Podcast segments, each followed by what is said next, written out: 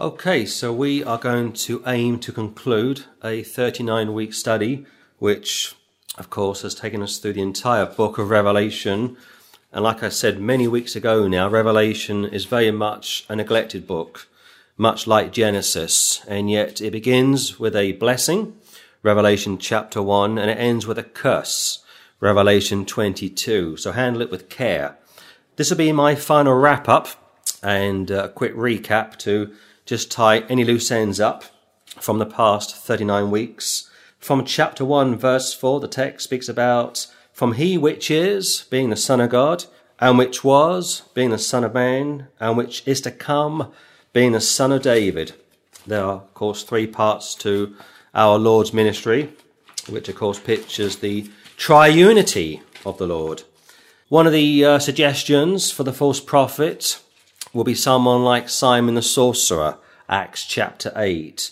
Very religious, was able to hypnotize people, much like the uh, Pope of Rome continues to do. And back in Acts chapter 8, they were falling over themselves to get up close to him. The Holy Ghost is going to present the bride to Christ while God the Father performs the marriage ceremony. So the Holy Spirit will present the bride, being the church, to Christ while God the Father performs a marriage ceremony. Difficult to uh, comprehend, I know, but very scriptural. Towards the end of Revelation, all the armies of the world, picturing the world against the Lord, nothing much has changed, will march and try and take Jerusalem. You're going to have a 200 million army, perhaps demonic, uh, perhaps human, but more likely demonic, only to be totally and forever destroyed and damned, and by Jesus alone. You won't need your help to achieve such a thing. If you get a chance, look at Hebrews 1 3, Zechariah 14 1 to 3. Of course, we will be uh, witnessing such a such an event, but we won't be involved ourselves. He doesn't need our help to do anything. Going back to salvation. Uh, 2 Peter 2 4 cross reference that sometime, if you will, with Jude chapter 6. And 2 Peter 2 4 and Jude 6 speak about the great day. And the great day has got to be in reference to the great white throne judgment. And the souls and spirits are incombustible, which means they never burn up. And I will come back later and further discuss everlasting hell. From the Gospel of Matthew and the Gospel of Luke, the Lord Jesus Christ would pray the disciples' prayer. Not the Lord's Prayer, but the disciples' prayer. And part of that prayer, which the Catholics have omitted, is Thy kingdom come. And of course, Thy kingdom come is in reference to the millennium. You're going to have David as a king ruling over the new earth. And if you get a chance, check Jeremiah 30, verse 9, Ezekiel 37, 24, Ezekiel 34, 24. Ezekiel 37:25 and see also Isaiah 24:23, Ezekiel 45:22. David reigns as a leader. David is very much in the driving seat. Those in the lake of fire spend forever without a literal body. They become, quote, disembodied spirits again. That came initially from Clarence Larkin, and I think he's probably right. And the late Peter Ruckman, who incidentally died this time last year, he's been dead for a year, hasn't it flown, also believed that when a man dies without Christ, he becomes a worm shaped object, a red maggot.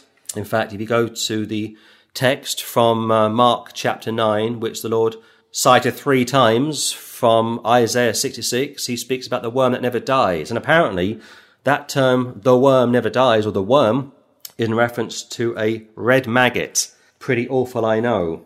But for now, no cross, no crown. You're going to have to suffer for the Lord to get a crown when you arrive at the judgment seats of the Lord.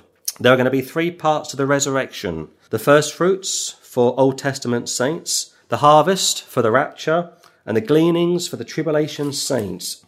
By the end of the thousand year reign, of the Lord Jesus Christ, there'll be more than twice as many people on earth than there is currently today, because more people will live longer, less people will die, and of course there'll be less sickness and famine. Hence the idea, the theory of space travel, because the earth will be so uh, packed, if you will, that it will be necessary for the Lord to remove people from the new earth and put them into outer space. I don't necessarily hold to such a view. Again, that was Clarence Larkin's hypothesis, which Peter Ruckman also would pick up on. I won't dismiss it either. It's an interesting hypothesis. Ruckman says the following quote, Unsaved people may receive the bodies of animals turning into worms. Hell, in its final state, will be nothing but a crawling pile of maggots and a lake of fire. Their father is a serpent, a red dragon. Man's sperm cells are shaped like a serpent. Close quote. And I would suggest you do further research if you want to really understand such a position. Magog was Noah's grandson. So, in messianic line, but like Solomon, is a type of an antichrist or type of the antichrist. Gog is a rebel leader affiliated with Magog during the millennium, which shows me very clearly that during the thousand year reign of the Lord Jesus Christ, there will still be enough sin on the earth to destroy people for all of eternity. So I will close it there or stop there as far as the uh, recap is concerned and ask you to open your Bibles to Revelation 22. And we ended in verse 9 last week, and I want to read it again, if I may. Then saith he unto me, See thou do it not, for I am thy fellow servant, and of thy brethren the prophets, and of them which keep the sayings of this book. Worship God. This book, no doubt, in reference to Revelation. This book also in reference to the Holy Bible. And like I said last week, it would appear to me that Daniel is the angel that is speaking to John.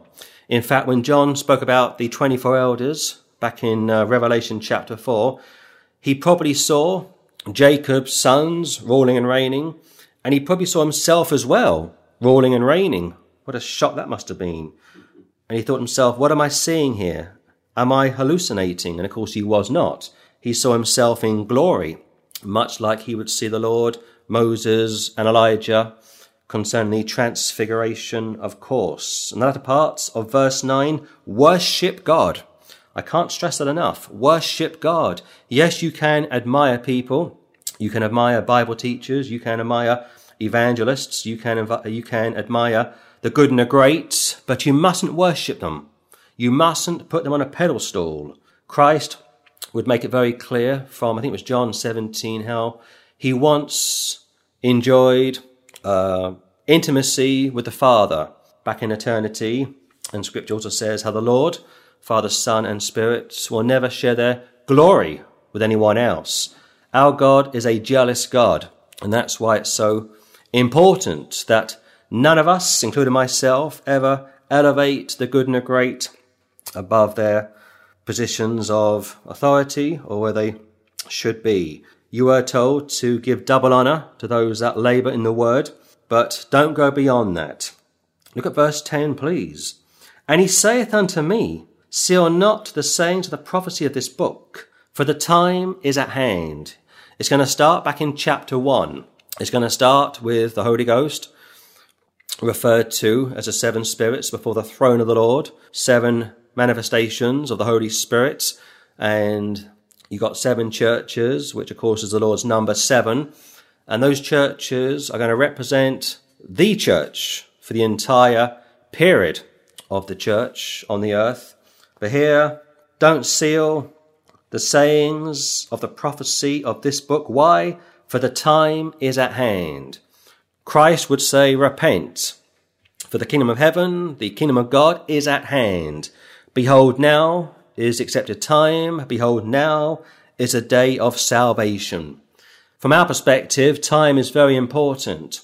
From our perspective, we are very much binded, or bound, I should say, by time. I am bound by 45, 46 minute live Sunday morning stream. If I go over that 45, 46 minutes, it cuts me off.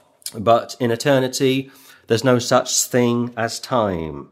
Look at verse 11, please. He that is unjust, let him be unjust still. And he which is filthy, let him be filthy still. And he that is righteous, let him be righteous still. And he that is holy, let him be holy still. Two things. Number one, never cast your pearls before swine. If you do any kind of street work, if you are any kind of soul winner, you don't need to go over the same ground with the same people time after time. Number two, you've got those that are unjust, like unsaved. Let him or her remain as they are, because the gospel is precious. The gospel is glorious. We don't want to, like I say, cast our pearls before swine. Colon, and he that is righteous, like he that is saved, let him be righteous still. Don't compromise. Stand your ground if you can. Colon again, and he that is holy, let him be holy still. Why? Well, you want to get a full reward, the judgment seats of the Lord, of course, or if you find yourself saved in the tribulation, Matthew 24, you want to meet the king on good terms, Matthew 25, or if you get saved during the millennium and die and find yourself at the great white throne judgment as a saved man or a saved woman, you want to be welcomed in open arms, with open arms. You want to meet the king, like I say, on good grounds. Look at verse 12, please. And behold, I come quickly, and my reward is with me, to give every man according as his work shall be. That is a timeless piece of scripture, meaning this. Number one, it can refer to the church age, like the judgment seats of Christ. Number two, it can refer to the end of the tribulation, Matthew 24 going into Matthew 25. Number three, it can refer to the great white throne judgment, Revelation chapter 20. You see, three parts of scripture, Father, Son, and Spirit. Old Testament written in uh, Hebrew and Aramaic, New Testament written in Greek. Let's keep reading on, please. Look at verse 13 from Revelation 22. I am Alpha and Omega, the beginning and the end, the first and the last. He's saying this in essence that outside of me, no one or nothing means a thing. And people hate that. I saw a clip online a few days ago of a woman in Germany, I think it was, going into an Anglican cathedral. It was an interfaith event, and you had the Lutherans there, you had the Muslims there and others, and it was a so-called interfaith service. And she stormed into this cathedral and she was screaming at them, glorifying Jesus, holding up his name. It was great to watch, and they frog marched her out. I saw the Pope. I think it was. I think he arrived in Turkey this past week, or maybe Egypt. I'm not sure, but I saw the Pope arrive somewhere in the Middle East, and he went to this mosque and he met one of the uh, imams, one of their so-called holy men, cuddles and kisses. And I thought of that scripture from Second John, which speaks about not even shaking their hands of those that come to you with a doctrine which opposes the doctrine of Christ. And he was all over this guy like a rash. It was awful to see. But of course, if you look at their catechism, which was written by Ratzinger in 1994, he makes it very clear that Muslims uh, can go to heaven without faith in Christ. He makes it very clear that Jews can go to heaven without Christ. I'm sorry, but that is incorrect. If you have the Son, you have life. If you haven't got the Son, you don't have life. I am Alpha and Omega. That's the beginning and end of the Greek alphabet. The beginning and the end. That's quite a statement. The first and the last. It all begins with Christ. Go back to Genesis chapter 1 the Lord said, Let there be light. That's a type of Christ. Christ lights every man that comes into the world.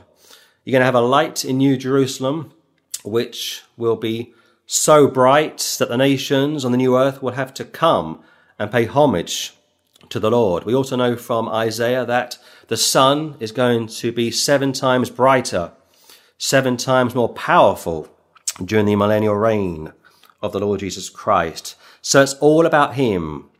It's not about a church. It's not about a minister or a ministry. It's all about Christ. Read Acts of the Apostles very carefully. It says they preached Jesus here. They preached Jesus there. They preached Jesus to this person. They preached Jesus to that person. You get the idea. Look at 14.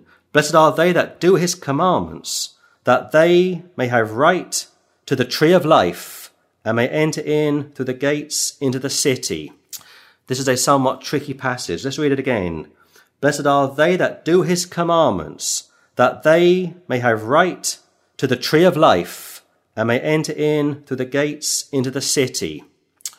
This will be aimed doctrinally at those born during the new earth, being the millennial reign, of course, in order to somehow receive everlasting life. Grace will be disposed via a tree. To go beyond that is somewhat difficult. Or we could look at it from another perspective. Blessed are they that do his commandments. Happy are those that appropriate his atonement. Happy are they that do his commandments, that they may have right to the tree of life and may enter in through the gates into the city. Keep your hand there and turn to First John. First John chapter uh, First John chapter five. Look at verse three, please. For this is the love of God, that we keep his commandments, and his commandments are not grievous. You get saved? Go back to Revelation uh, 22, please. You fall in love with the Lord. You get saved, you fall in love with the scripture. You get saved, you are very much on cloud nine. And you are taking all the time that you can. You're making time available for the Lord and His Word. And if you could die for Him, you would because you love Him so much. 22:14 one more time and I'll move on. Blessed are they that do his commandments. Now for the church age, we keep his commandments because we are saved and because we love him. Back in the Gospel of John, Jesus would say, if you love me, keep my commandments. We keep his commandments therefore because we are saved, not to be saved. We keep his commandments because we are saved, not in order to stay saved. And I am not just speaking about the Ten Commandments, but I'm also speaking about the law of Christ, that they may have right to the tree of life. Now, we don't get saved today by eating of any tree anywhere on the face of the earth because there isn't a tree anywhere on the face of the earth that we could eat from that would save us. This is clearly in reference to those living on the new earth. It has nothing to do with anyone living today. So you can spiritualize it if you want and say that Christ is a type of tree, which is fine. Go back to uh, John 15. Also, think about that piece of scripture from uh, Matthew chapter 3, where John the Baptist says how the Lord will cut down the tree which doesn't bear fruit, and you might have grounds to take such a view. Or one other scripture which comes to mind, uh, Romans chapter 11, speaks about the root being holy, the root being Jewish, and we, the church, are somehow grafted into such a root and may enter in through the gates into the city. Now, we don't need to go through any gates into the city concerning New Jerusalem because we are already in New Jerusalem. In fact, if you think of that scripture from uh, Ephesians chapter 2, it says how we are already reigning with the Lord. We are already ruling with the Lord. In a spiritual sense, of course. So clearly, this isn't in reference to those of us living in the church age today, not doctrinally, but like I've been saying over the last uh, 39 weeks, we can spiritualize such a passage and apply it to those living on the earth during the thousand year reign of Christ. Also, one quick footnote it's still going to be grace. Grace will be dispensed via a tree, no works involved.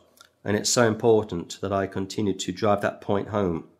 15. For without are dogs and sorcerers and whoremongers and murderers and idolaters and whosoever loveth and maketh a lie. Now we get to the subject of what about hell? Where does hell go once the earth has been burnt up?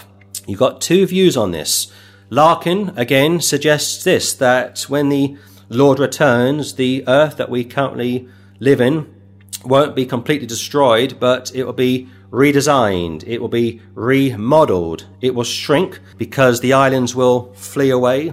People will obviously die as a result of their sin against God. But the earth itself, this beautiful earth which our Lord was conceived in and died in, will remain. So hell remains in the earth because it's a throwback to Calvary. It's a throwback to the Lord giving the tree to Adam and Eve back at creation and therefore he's not going to completely destroy the earth. The second view, held by other premillennial teachers, is that this earth is completely destroyed, just burnt up like a crisp And therefore the question gets asked, what about hell? Because hell, as we know, is currently in the earth. Hell is under our feet. Where does hell go? We know that hell doesn't burn up. We know that those in hell are going to live forever because heaven is eternal and therefore hell is also eternal. Well, it could just be, and this is just my theory, but it could just be that the Lord will take those that are currently in the earth, deep in the earth, and put them somewhere else. I don't know. We're not told explicitly what happens, but 2215 is a warning once again that as we are rejoicing and worshipping and praising the Lord, you got people outside, verse 15, like dogs, which historically, from John's perspective, would have been Gentiles, because Jews have always seen Gentiles as dogs. Like Muslims see dogs, your pet dog, unclean. Jews would see Gentiles as unclean. In fact, even the Jews spoke about themselves as being dogs. Many reference uh, back in the Old Testament to prophets speaking to the people and kings speaking to the people and referring to such as dogs. It's a crude description. You might say something like this He's a dirty dog, he's a filthy dog, or she's somewhat of a dog. It's not nice to say, and therefore You've got people like dogs, animals, sorcerers, those that go to clairvoyance, those that do the tarot cards, those that see clairvoyance, those that commune with the dead, like uh, Eleanor Roosevelt would do, like Hillary Clinton would do, like uh, Sir Conan Doyle would do, like so many people that I haven't got time to share them all with you this morning would do. Many people back during the last century would spend a lot of time contacting the dead. In fact, we are told, as a quick footnote, that Hillary Clinton, on many occasions during her time in the White House, would call on the dead, would commune with the dead. And in fact, one account I read last year said that she was able to contact John F. Kennedy, and you wonder what he told her. Of course, it wasn't John F. Kennedy, it was an unclean spirit. Dangerous stuff.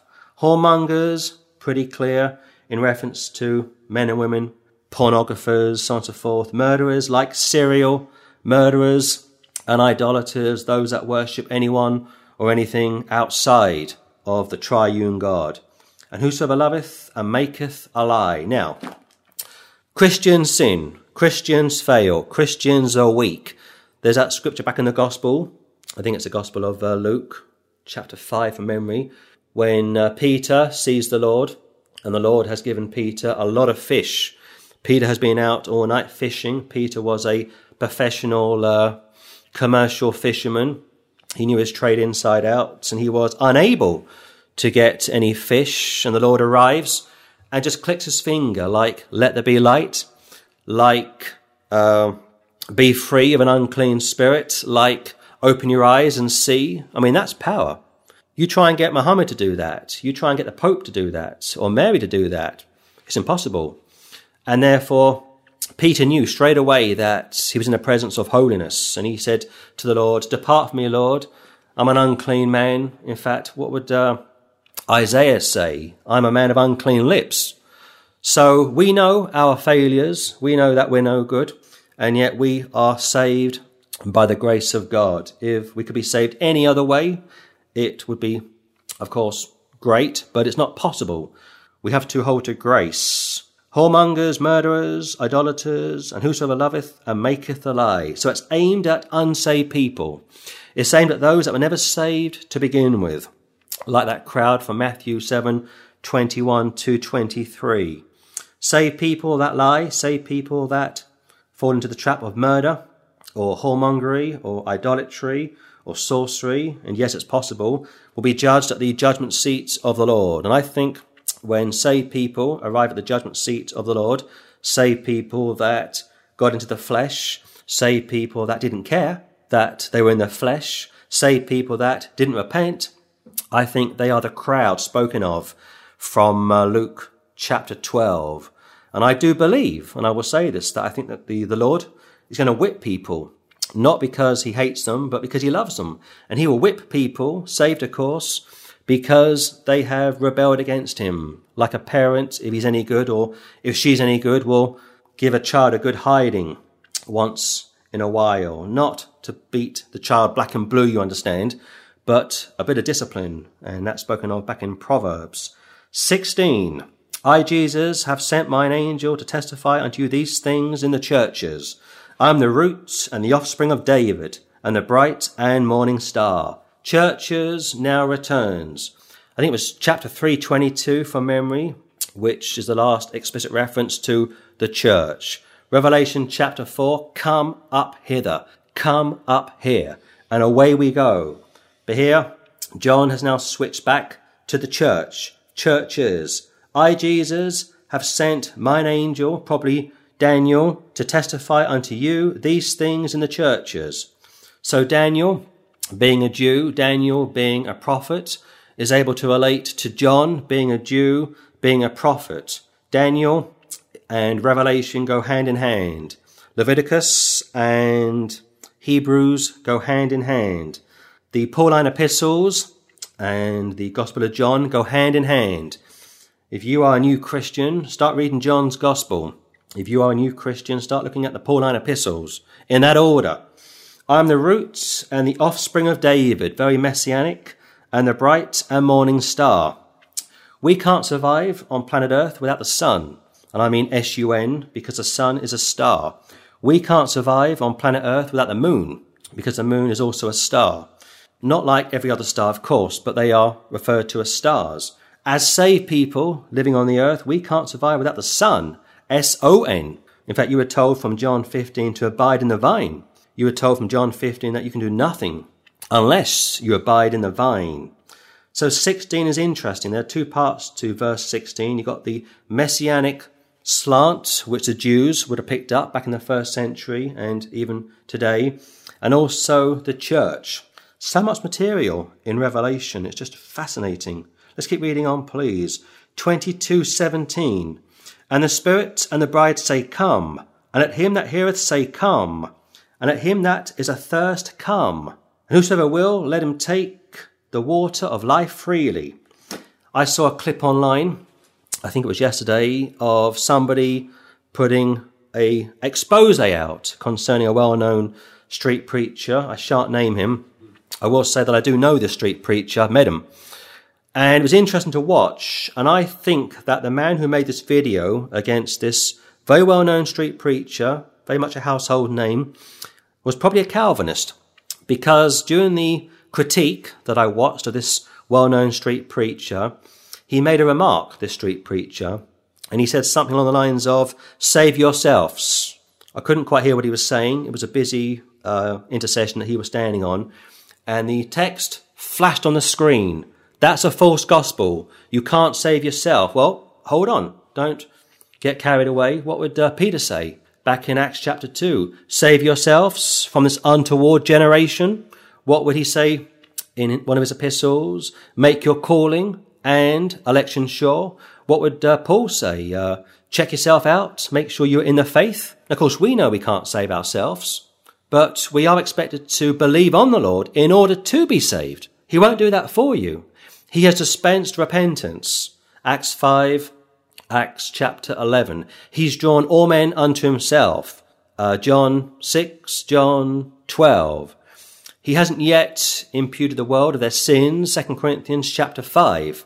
And finally, he calls on you to be reconciled to him, the latter part of 2 Corinthians chapter 5, because now is the appointed time. Behold, now is a day of salvation.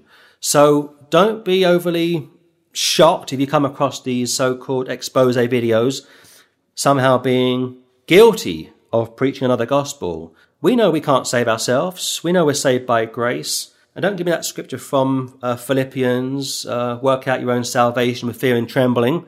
The next verse makes it very clear. It is the Lord that works in you to bring it to completion. And also the first chapter from Philippians makes it very clear that he which has begun a good work in you will complete it. But I don't want to go off script any further. 17 again. And the spirits and the bride say, Come. So you sit down with a Calvinist and you say, What about salvation? Do you preach the gospel on the streets? And most don't. And they say, Well, the Lord has chosen those from eternity past, so he doesn't need you to go out and preach the gospel. Well, here you've got the spirits and the church calling on sinners to be saved, which kind of undermines Calvinism if they've been chosen from the beginning of the world or even before the creation of the world.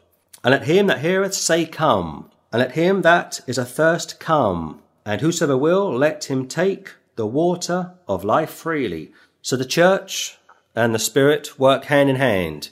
I go onto the streets, I give out tracts, I speak to people, and I say this, that if you believe on Him, if you trust in Him, you are saved. The Spirit then convicts that person of his or her sins. If that person gets saved, glory to God. I don't take any credit for that, although the Lord allows people like myself to get a crown at the judgment seat should someone get saved as a result of my preaching. But the view that the Calvinists put forward is flawed. Spirit and bride say, Come.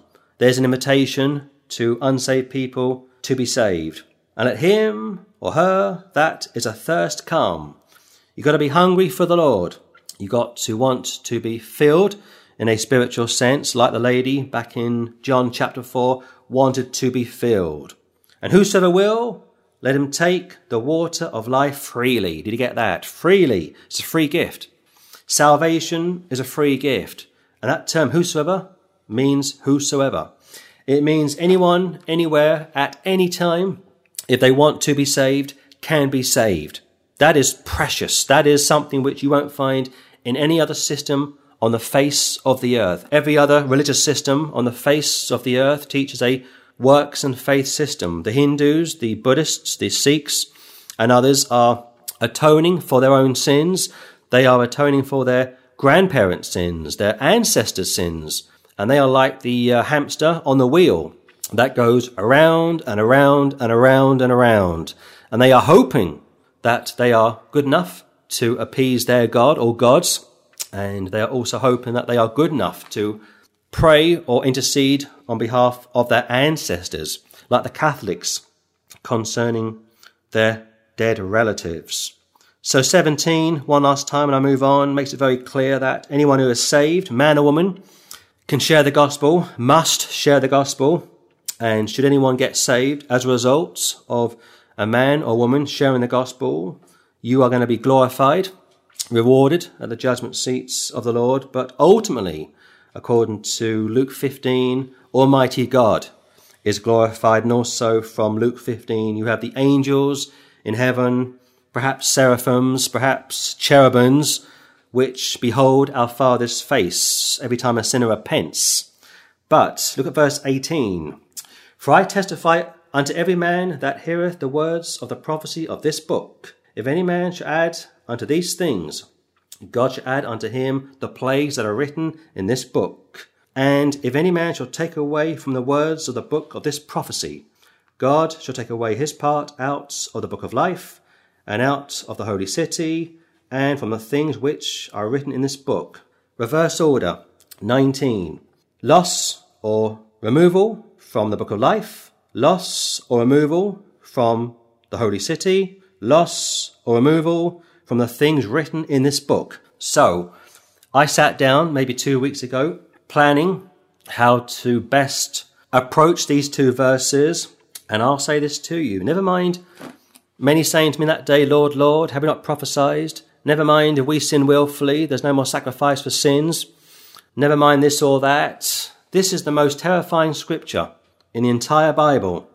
For I testify unto every man or woman that heareth the words of the prophecy of this book concerning Revelation, first and foremost, but keep in mind that warning back in Deuteronomy, keep in mind that warning back in Proverbs. If any man or woman shall add unto these things like the written text, God shall add unto him or her the plagues that are written in this book. Pretty self explanatory. You add to the scripture, you subtract from the scripture, you are going to be plagued, like Pharaoh would be plagued back in Exodus. And verse 19, if any man or woman shall take away from the words of the book of this prophecy, in the context, Revelation, but keep my earlier statement concerning uh, Deuteronomy in mind and Proverbs. God shall take away his part out of the book of life and out of the holy city and from the things which are written in this book. So, the warning has been made very clear. If you believe on the Son, you are saved. If you reject the Son, you are lost. You want to go on holiday? You get your passport up to date. You want to fly overseas? You get travel insurance. You want to drive a car? You tax it and insure it.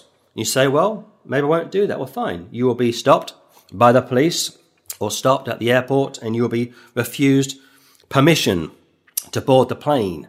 But here it's so much more serious. Any man or woman, 19, that adds to the scripture or takes from the scripture like the Apocrypha, for example, is going to have their name removed out of the book of life. That's your salvation, my friends. I can't find any other way around such a passage.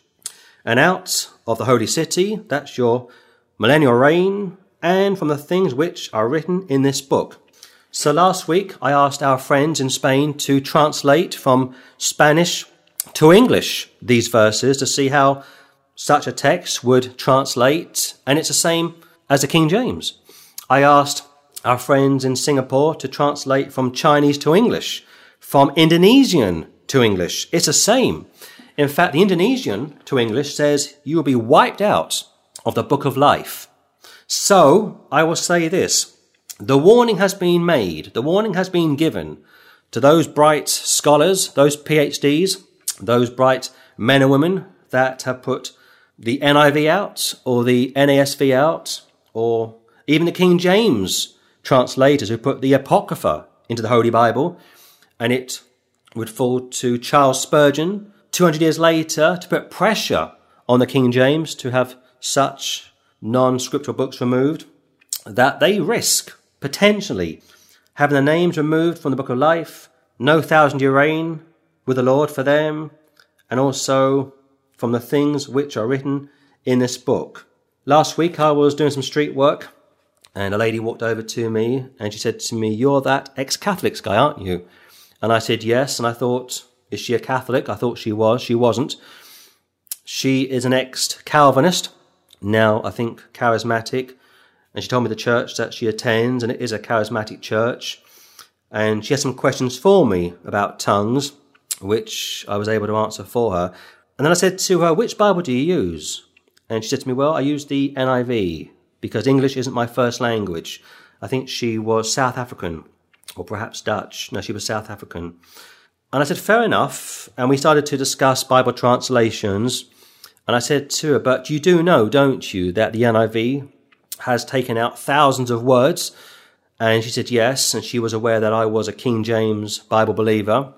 And I tried to make the case to her that she wants to go back to the King James. She must go back to the King James. Now, I'm not going to stand here this morning and suggest that an average man or woman who doesn't use the King James is lost. I won't say that. But I will say this, that if you are a scholar, if you are a PhD, man or woman, and you have messed with the King James Bible, if you have taken words out of the King James Bible or put words into the King James Bible, and let's be honest, they've all done it. Scofield did it. Larkin did it. MacArthur is probably the worst for messing with the scripture. Jacob Prasch will look at the King James Bible and mess it all up. I can't think of any street preacher, I can't think of any man or God, any Bible teacher, apart from maybe one or two, that has never touched the King James Bible. Or let's go beyond the King James. How about any Bible? MacArthur, you give him an NIV. You give him the ESV. He corrects it. Or there was a guy some years ago who, whose name escapes me who was part of the NASV translation committee.